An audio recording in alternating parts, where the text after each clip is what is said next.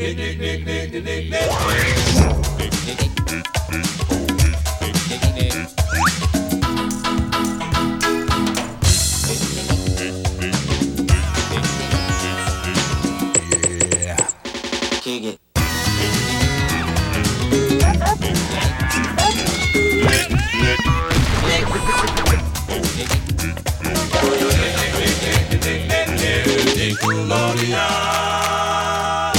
Ahoy, mateys, and welcome to This Week in Nickelodeon History. I'm your captain, Captain Eric, and welcome aboard to another episode where we're covering some Nickelodeon anniversaries in between the times of May 29th to June 4th. And I just want to give a quick shout out to the Lemonades, a member of the Ready crew out there who was able to help me uh, figure out a problem with the recent PC game I covered on I'm Ready a SpongePod Squarecast Employee of the Month the very first SpongeBob SquarePants point and click adventure game, the second SpongeBob PC game, and I covered it over there on the show, which normally, yeah, I do play the game um, and then talk about it, but I wasn't able to get footage for some previous games beforehand. And now that I have that ability, I'm starting to, to get some footage. And unfortunately, there was a problem with some of the graphics of the game that wouldn't load up on modern computers, but the Lemonades sent me an email and helped me out with that. So I wanted to make sure he got a big shout out on both of my podcasts. So, uh, Lemonades, thank you so much with those efforts. And if you would like to check out my gameplay of Employee of the Month, you can check it out at the Captain Eric YouTube channel. Just look up episode 114 of the Squarecast, and my uh, bit of my playthrough is going to be featured on there. I will be uploading a 100% playthrough of Employee of the Month after I upload the rest of the games that came before it, but uh, we'll get there in due time. So make sure you're subscribed to the Captain Eric YouTube channel and hit that bell for notifications anytime I upload anything. Now, on to this week in Nickelodeon history. As we start 38 years ago, on May 31st, 1984, we had the final episode of The Third Eye. Now, I just want to state that there is no concrete information right now as to when the final episode aired for The Third Eye. The only statements I can find is that May 31st, 1984 was the final date. And although that exists, there are some other sites that list it as May 31st, 1985. Um, now, pretty concretely, we have confirmation that January 8th, 1983 is the premiere date of The Third Eye due to a post made by the Nick Box commemorating the anniversary uh, on, an, on an earlier January 8th. I don't know if it was from this year. Now, The Third Eye is an anthology series for Nickelodeon that consisted of several English language sci fi serials from both the UK and New Zealand. Serials being like, you know, not really a movie, but more short term episodes you would watch through.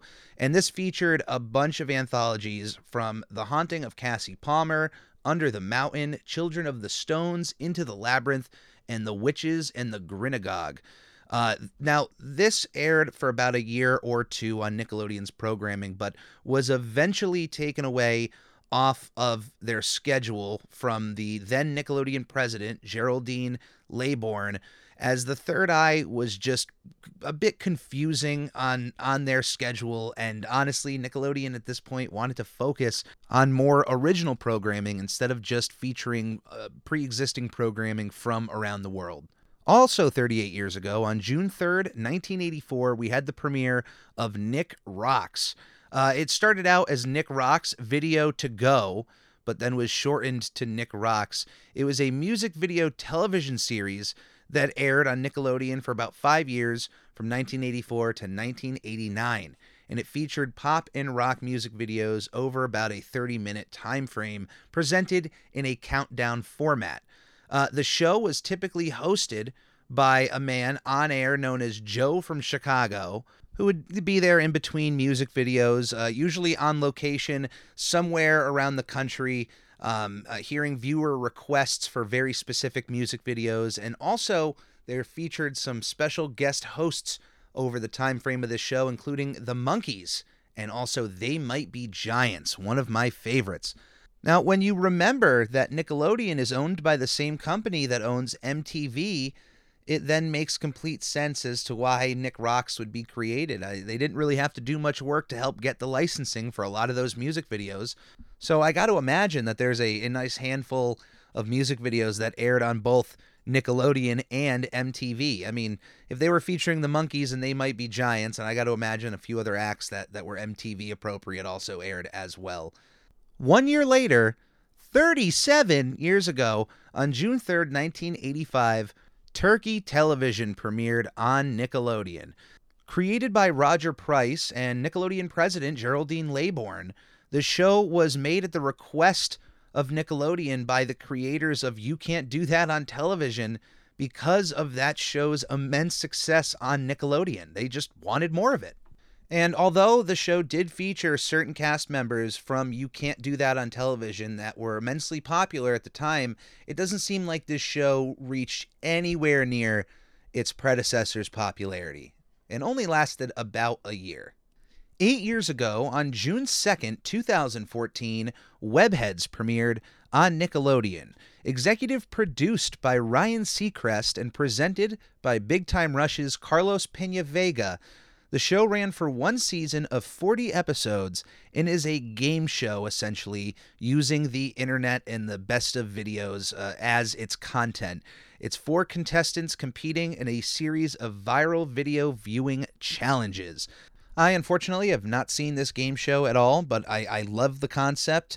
Um, I dig the idea of trying to bring in viral videos into a game show format and not just, hey, regurgitating them on the screen. So it's a bit of a spin while still being able to re air those videos. So I, I really like that. Uh, six years ago, on May 30th, 2016, we had the final episode of Lost in the West, a comedy western miniseries that lasted three episodes on Nickelodeon, directed by Carlos Gonzalez. Also, six years ago, on June 3rd, 2016, we had the premiere of All In with Cam Newton, a reality series following Cam Newton, former quarterback for the New England Patriots and current quarterback of the Carolina Panthers. It was a reality series that ran for one season of 20 episodes. But let me just say, it wasn't just about Cam Newton, it was also about Cam Newton helping kids get close to achieving and accomplishing their dreams and it also featured special appearances by Lisa Leslie, Sutton Foster, Michelle Obama, and uh, in my world, I mean, I love Michelle. I love you, Michelle, but uh, he comes after you in my in my realm. But Mr. Tom Kenny and Bill Fagerbakke, SpongeBob and Patrick, respectively, appearing on an episode of the show that featured a young animator by the name of Josh, aspiring to, of course, work for Nickelodeon Animation. And uh, Josh, you, you lucky guy, you know? I'm an aspiring animator who is not really working towards it, but just working at Nickelodeon. I, I would love a tour. My goodness, you, you lucky guy. Uh, yeah, so good on for Tom and Bill for appearing on that episode. Also, they meet Chris Savino of uh, of the Loud House and Butch Hartman, who was also working at, at Nickelodeon still at that time. Also, six years ago, on June 3rd, 2016, Teenage Mutant Ninja Turtles Out of the Shadows premiered in theaters uh, from Nickelodeon Movies. Directed by Dave Green, the movie was produced for a budget of $135 million and went on to make $245.6 million at the box office. Uh, this was also and, and notoriously known for being associated with Michael Bay due to the fact that his production company, Platinum Dunes, produced it. Uh, Michael Bay himself did not direct this movie, but just his association with the Transformers, another beloved 80s property, brought to live action in, in not the best of ways. But I honestly really like these Ninja Turtles films, and I especially like Out of the Shadows more than its predecessor. Its predecessor was a, a, bit of a mess in places, but there were things about it I liked. It certainly wasn't my uh, my least favorite Turtles film, but it was nowhere near my favorite, which is going to be an impossible feat because that original film is just is just so perfect. I mean, you're talking about not only the greatest Teenage Mutant Ninja Turtles movie ever, but we're talking about one of the greatest comic book adaptations ever. That original Turtles film. Uh, but the the Michael Bay one, the the 2014 one was okay. Out of the Shadows though, I absolutely adore. From just the basic idea of finally bringing us a live action bebop and rocksteady, but also Tyler Perry as uh, Baxter Stockman, I really dug in this movie, but also Brad Garrett as Krang. We finally see the Technodrome in live action. I had a bit of a of a nerdgasm, if you will, in the theater when the full Technodrome came into sight and you just seeing that eye on the top and it was like, here it is. Wow. You, you always wanted to see what that would look like as a as a live action massive movie like Death Star type device and here it is. I, I was blown away. I love the way that they dealt with Krang. I loved Bebop and Rocksteady. I really enjoyed Out of the Shadows. And I wanted to see what they would do with a third film, um, especially with the fact that they teased up the possibility of Baxter Stockman getting transformed into the fly version of himself. That would have been cool to see on the big screen. And I mean, the CGI realistic looking fly with at least the cartoony attire would have just been perfect. And what other classic villains would have you loved to see done in that third movie?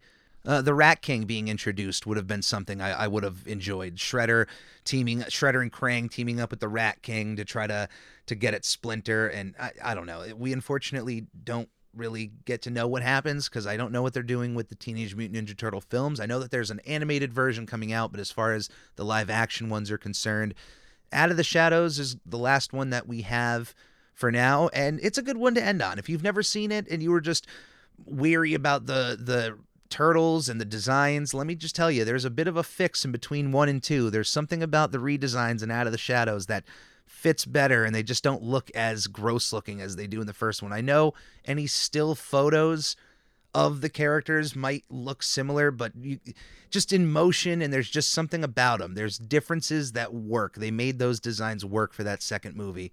And just maybe I'm biased because of the inclusion of Bebop and Rocksteady, but uh, at least I'm open about it. They really don't think that it was that financially successful grossing $245 million, but that's what's called Hollywood accounting, ladies and gentlemen, because there's so much of Hollywood accounting that you don't see. You're told the budget is 135 million. Let me tell you, that doesn't include the amount of money that they spend on marketing or any of the other expenses that have to do with outside of making the movie, the presentation of the movie, putting stuff out for theaters, making products for the movie, and then if the movie is not profitable, uh, all of that just condenses down. So I hope we get to see the Turtles uh, live action again. I hope they go back to the the Jim Henson workshop and just go back to make like physical, tangible suits. I mean, you, you can't even hold a candle between which turtles are better looking the CGI monstrosities we have or the the suits of that first movie and and they downgraded with each one but I got to imagine in 2022 the the Jim Henson workshop could come out with some absolutely jaw-droppingly amazing looking turtle suits and and that just would be the best foot forward. You make the suit, you get the technology and you make your movie. Don't worry about all of it in post because all of it in post just is not as good. Just remember that. It's not as good. physical suits will be better than anything you could produce in CGI. I'm waiting to be proven wrong, and at some point in my life, I'm hoping like 60 years old, and I'm watching a live action CGI Turtles movie with CGI turtles that will make me finally go, man, this is better than that that Turtles movie that came out 60 years ago. Way to go, guys. We finally did it. Three years ago, on May 31st, 2019, Welcome to the Wayne finished its run on Nickelodeon. Created by Billy Lopez, the show ran for two seasons of 30 episodes. I'm proud to be able to say this, but premiering this week, on June 3rd, 2022, we have the premiere of Face's Music Party, the long awaited return of Face to Nickelodeon TV screens. I cannot believe this. If you grew up as a kid throughout the 90s and you watched any amount of Nick Jr., then you know Face. You remember Face. He is an unforgettable face. And it's a face that I miss, and it's good to see him back. Even if he doesn't look the same and he doesn't sound one to one, just the concept of face is a concept that should have never left the TV screens. The idea that your TV is a character itself that can talk back to the audience is just I, I love that. I love Face. I adore him, and it was just it was wonderful to hear that not only is he coming back to the screen, but he's getting his own TV show. And from the sound of it, a music party with Face seems like a pretty awesome idea. I mean, he would constantly sing songs uh, and and play jokes and just be a wonderful presence to have. So I I implore if you have kids, give Face a shot. Even if you're like from the offset, you're like, oh, this isn't the face I remember. You know what? It's not about the face you remember. It's about the face that's going to have a connection with your kids, just like the face that you remember had a connection with you. And uh, and and I I welcome Face back to our television screens. Welcome back, and in honor of Face coming back, I thought it was appropriate for this week's top five for the captain to give you my top five Nick Jr. shows, shows that originated on Nick Jr. Now, this is a really rough criteria because it's just I, I, there's no way to really gauge when it comes to preschool shows their quality because each one brings something unique to the table that I do think is important for a growing mind. On your average day of Nick Jr., you could have shows that deal specifically with math, shows that deal specifically with creativity, shows that deal with critical thinking, and you know, each one in their own way is important. So, when it comes to this list, this is just if you were to ask me, hey, you have to pick five Nick Jr. shows to watch right now. Somebody has me hostage and I have to pick. These these would be the shows in this order I would I would choose. Number 5, Gullah Gullah Island. I have a lot of love for Gullah Gullah Island. Um, it seemed like the coolest place to go. I wasn't really the biggest fan of the beach, but man, did I really want to visit this island and hang out with some of the coolest people I can remember. Um, people that I would absolutely just run to and open arms with right now. Ron and Natalie uh, Alston, who were not only the creators of the show, but were the stars and just seemed like the most welcoming people on television, you know, beyond anybody who was on Sesame Street. Uh, honestly, some people on Sesame Street felt like actors were where Ron and, and Natalie here just felt genuine. And I loved that. And it, it, I'm look at this. I'm not even talking about the Binyah Binyah frog. And you would think that him being the mascot, I would I would rave more about him, but it was just honestly Ron and, and Natalie's presence on my television screen that that was comforting. It made me feel welcomed. And like I said, I like I just wanted to visit the island of Gullah Gullah. I just wanted to be there. I wanted to party and hang out. Yes, with the Binyah Binyah frog, but um, I just I loved that place. I loved its environment, and I think it's still a show that would still work. You could just rerun those episodes today, and that show would still work. Number four, the one, the only, Lazy Town. It was a show that I bonded with my brother over as he was growing up. Uh, he was born in 2004, and as he was growing up, the big show on Nick Jr. at the time was Lazy Town. So it was a show that we both got to enjoy. And man, I, I you know one one piece of like kudos I could give to a preschool show is if you have some catchy music involved. And let me tell you, there's some catchy songs in Lazy Town, specifically You're a Pirate, but then let's not forget We Are Number One, the biggest meme hit of Lazy Town's history. Uh, although maybe You Are a Pirate is the most legendary one. Either way, both songs sung by Stefan Karl Stefansson, believe that's how you pronounce his name, but his portrayal of Robbie Rotten is 110% why this show is on this list and why I adore Lazy Town so much. Um, all kudos to uh, Magnus Scheving, the creator of the show and also the star as uh, Sportacus, does some absolutely incredible work. And for all of that to come out of his head, and honestly, I implore you, if you're a fan of Lazy Town and never really looked into its history, go and watch the trajectory of that show starting out as a stage show, moving on to an even uh, more close to the television version of the stage show. Then you can see where they came up with some of the characters that would then make their way to the TV, and then they included the puppets for the TV. It's it's bonkers. Like even go watch the first version of Lazy Town. It's in its first introduction where there's no puppets you can see like Ziggy is still a character eating candy, but then everybody else is is off and different, and it's it's wild. But this man has been working on this show for decades, it seems, and it was finally great to see it in its full truest form appear on on Nickelodeon, and uh, and Robbie Rotten was just an absolutely amazing character to watch and and Stefan's performance of him along with all of the songs he sang was just it's just legendary. It's stuff of legend. Absolutely love Lazy Town. And uh, and I like I said just the connection I have with my brother there I'll always adore. Number 3 on the list might be a bit shocking to some given that out of almost all of the Nick Jr. shows this this might be one of the tamest ones. And and I mean I, am even talking tamer than Gullah Gullah and Lazy Town. But I'm talking about Little Bear, the television series created by Elise Holmelund Minarik and also illustrated by Maurice Sendak, is a show based off of a line of books by both of those creators. But the show is just a treat and delight of my childhood. Um, the the words that I can use to describe Little Bear are calm and honestly needed.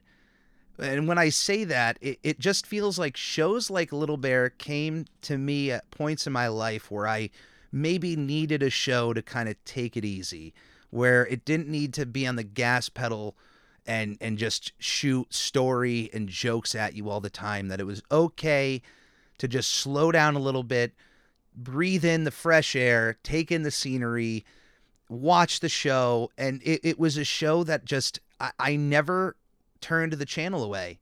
For for other people, Little Bear might come off as a boring show and they might not catch on to it, but you know, I was about 4 or 5 years old when when this was on and fresh and new, and I absolutely fell in love with the adventures of Little Bear, Emily, Owl, Duck, Cat, Hen, and of course Mother Bear and Father Bear. This is this is what we're dealing with. It's not anything too crazy. The adventures that these characters go on are not too crazy, but it's just about being yourself, um, being kind to one another, enjoying the friendships around you, and just learning to take it easy once in a while.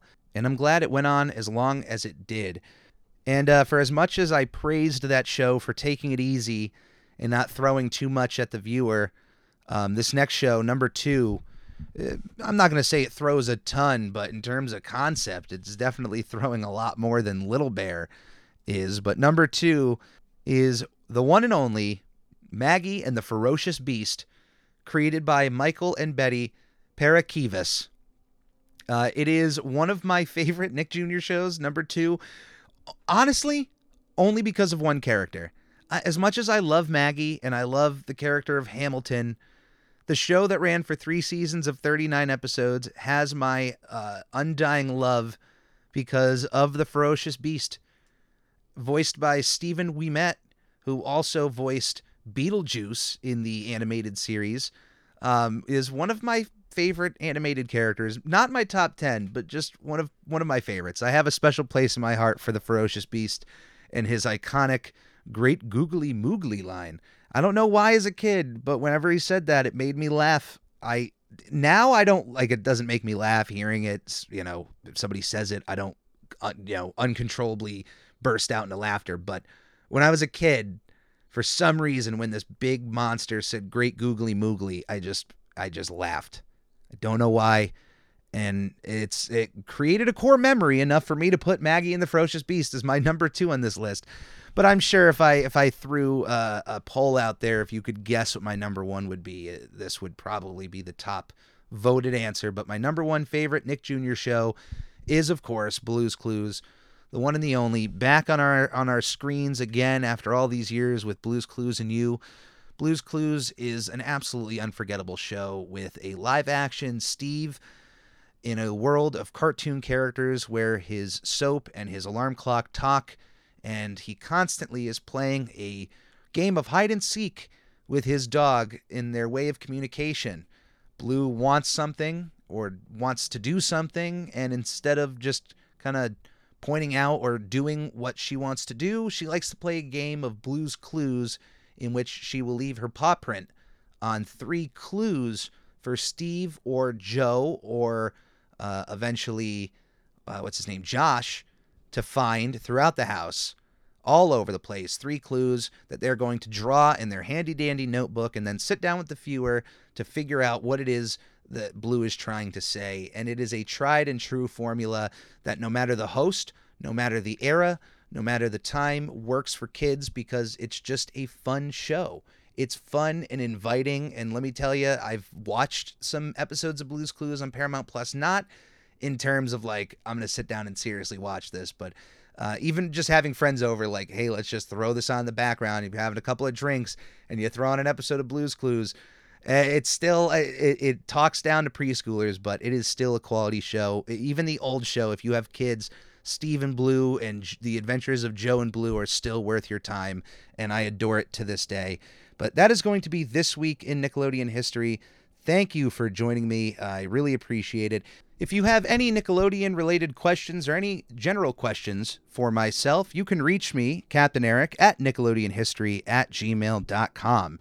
You can also follow me on Twitter at I'm Ready Podcast and on Instagram at SpongeBob Podcast. Please check out my other podcast, I'm Ready, a SpongePod Squarecast, dropping every Wednesday on most major podcasting platforms. And don't forget to subscribe to the Captain Eric YouTube channel, where you can also click that bell to be notified whenever the captain puts something out. You can also purchase new and updated merch at the Redbubble link, either in the podcast description or from the link in any of my socials. Anything that comes in through my projects goes directly back into my projects, and it is always appreciated. As always, please stay safe out there, be kind to one another, and come aboard again to another This Week in Nickelodeon History. On the Lord Hut, hut, Nick. On the Lord Hut, hut, Nick, Nick. On the Ricky Ticky Low, while living number one Nickelodeon.